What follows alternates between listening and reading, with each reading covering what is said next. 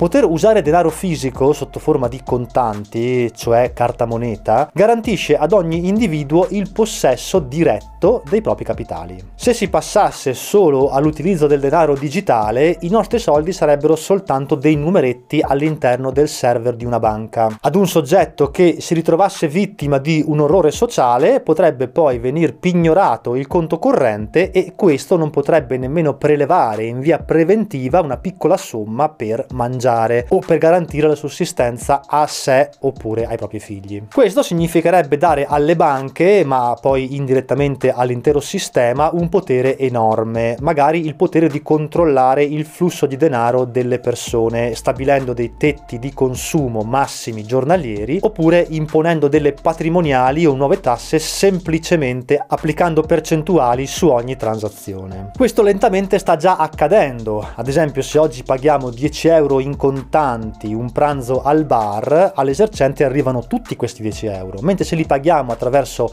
la carta di credito o il bancomat, una parte viene trattenuta dalla banca, facciamo ad esempio un euro su 10. E inoltre non dobbiamo dimenticare che il POS, ad esempio, che è obbligatorio, ha dei costi mensili d'affitto. Dunque il denaro contante deve rimanere, altrimenti lo strapotere delle banche diventerà incontrollabile. E lo so che qui si potrebbe parlare ad esempio del costo del denaro contante, di stamparlo e mantenerlo, ma credete veramente che se si arrivasse ad avere solo moneta digitale verrebbero rimosse le commissioni che vengono lasciate alle banche?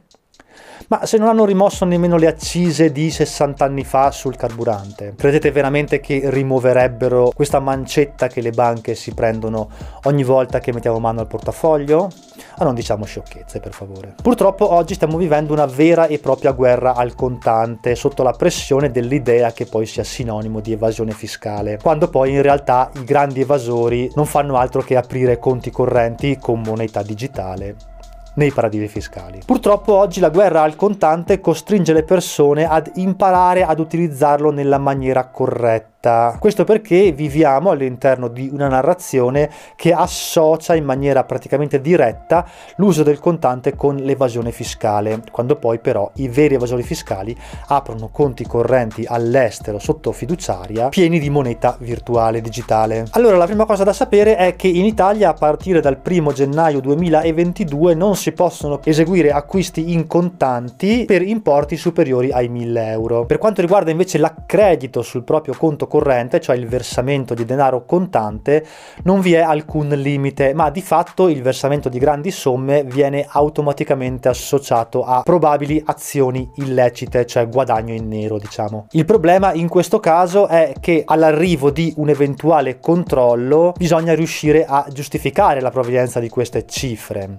E il problema non è tanto giustificarle, ma come giustificarle. Sapete, ad esempio, che se fosse il fisco a chiederci da dove proviene quel denaro, denaro bisognerebbe fornire documentazione scritta e magari stiamo parlando di un regalo da parte di una zia oppure la vendita di un oggetto usato. All'interno del processo tributario ne abbiamo già parlato, solo le prove scritte sono accettate, il che mette sempre il contribuente, anche a fronte di somme come in questi esempi, che non sono tassate, in una condizione di grande difficoltà. Un problema simile lo abbiamo quando vogliamo prelevare del contante dalla nostra banca. Bisogna sapere che qui c'è un tetto mensile mensile massimo di 15.000 euro. Vi lascio i riferimenti di legge in descrizione superata quella cifra, la banca è obbligata a segnalare quella serie di movimenti all'UIF, unità di informazione finanziaria, che eseguirà le dovute verifiche e poi eventualmente allerterà la Procura della Repubblica che avvierà delle indagini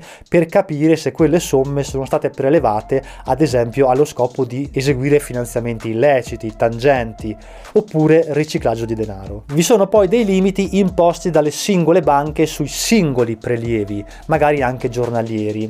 Se una persona in un'unica tranche tipicamente preleva dalla banca più di 5.000 euro, beh, la banca iscriverà questa azione all'interno di un particolare registro. Se una persona è solita fare dei prelievi sospetti troppo spesso, allora poi eseguirà una segnalazione all'unità di informazione finanziaria. Una cosa interessante da sapere è che tutto questo avviene su base puramente soggettiva, cioè la banca banca decide di segnalare basandosi su parametri che sono ad esempio l'etnia della persona oppure il suo atteggiamento, la sua fama, cioè se è considerato magari all'interno di un piccolo paese una persona affidabile, onesta o meno e anche naturalmente sulle informazioni che questo fornisce nel momento in cui la banca gli chiede di giustificare il motivo di quel prelievo di tale importo che magari risulta un po' strano. Naturalmente alcune banche hanno milioni di clienti, quindi non possono fare questo in prima persona tramite un addetto e lo fanno attraverso dei software che profilano i soggetti e ne attribuiscono in automatico un livello di rischio. Anche quando ci trasferiamo all'estero, magari per una vacanza, è importante ricordare che non è consentito, a meno che non lo si dichiari, portare con sé cifre superiori ai 10.000 euro.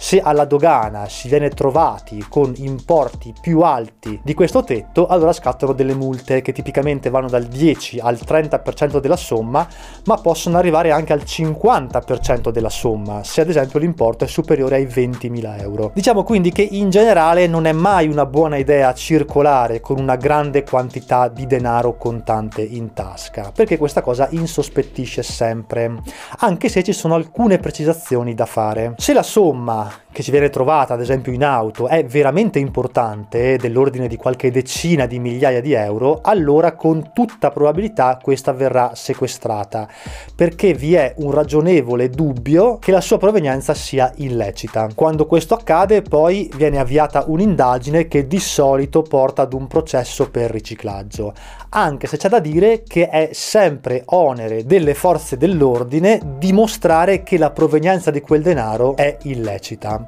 Vi lascio una sentenza della Cassazione in descrizione che parla esattamente di questo. Diverso è se invece ci trovano ad esempio con somme piccole, con una quantità contenuta di contanti, magari sotto i 10.000 euro. Ecco, in questo caso la somma tipicamente non viene sequestrata perché non si commette nessun illecito. Cifre di questo tipo, a meno che non vengano trovate in concomitanza di altri elementi come droga oppure armi, non possono destare sospetti e quindi a meno che il soggetto per esempio non sia già un pregiudicato, la maggior parte delle persone non corre alcun rischio. Un altro interessante punto di attenzione sull'uso del contante riguarda i controlli, soprattutto automatici, che vengono messi in campo giustamente dal fisco per combattere l'evasione fiscale. Come ormai certamente saprete se avete seguito i video fino ad oggi, il governo conosce il contenuto dei conti correnti delle persone. Ogni anno può accedere al saldo e sapere quanti soldi possediamo e quali sono stati i nostri movimenti di denaro. Il fisco utilizza degli appositi algoritmi per comprendere se usiamo troppo poco il conto corrente, cioè se non facciamo mai prelievi o pagamenti con il bancomat e in questo caso desume che stiamo vivendo attraverso dei proventi che otteniamo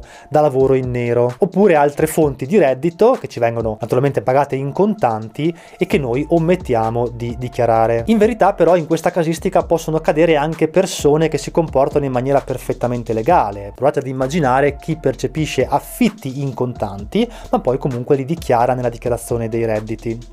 Oppure chi è in difficoltà e riceve un aiuto da amici o parenti per vivere fuori casa, magari mentre sta facendo l'università. Insomma, le casistiche possono essere svariate e in questo caso è importante importante quindi non vivere soltanto di questi contanti, ma movimentare anche il conto corrente in modo tale da destare pochi sospetti, perché anche le persone oneste, se si ritrovano attenzionate dal fisco, non passano certamente un buon momento e come ho spiegato molte volte in questi casi l'unica prova che fa fede è quella scritta, documentazione che spesso è molto complicato fornire. Va bene, anche questa puntata finisce qui, io spero sia stata interessante. La settimana prossima, mercoledì, parleremo della nostra Costituzione, cioè capiremo quali sono i passaggi fondamentali e cosa si nasconde dietro ai vari principi costituzionali, perché le persone tipicamente li interpretano male e invece conoscerli a fondo significa conoscere bene la nostra realtà. Come sempre a me non rimane che darvi appuntamento a giovedì, domani alle 21 su Twitch, twitch.tv slash smettere di lavorare per l'approfondimento del video di oggi. Lì in live potrete fare le domande e fugare ogni dubbio e ogni perplessità. Un abbraccio.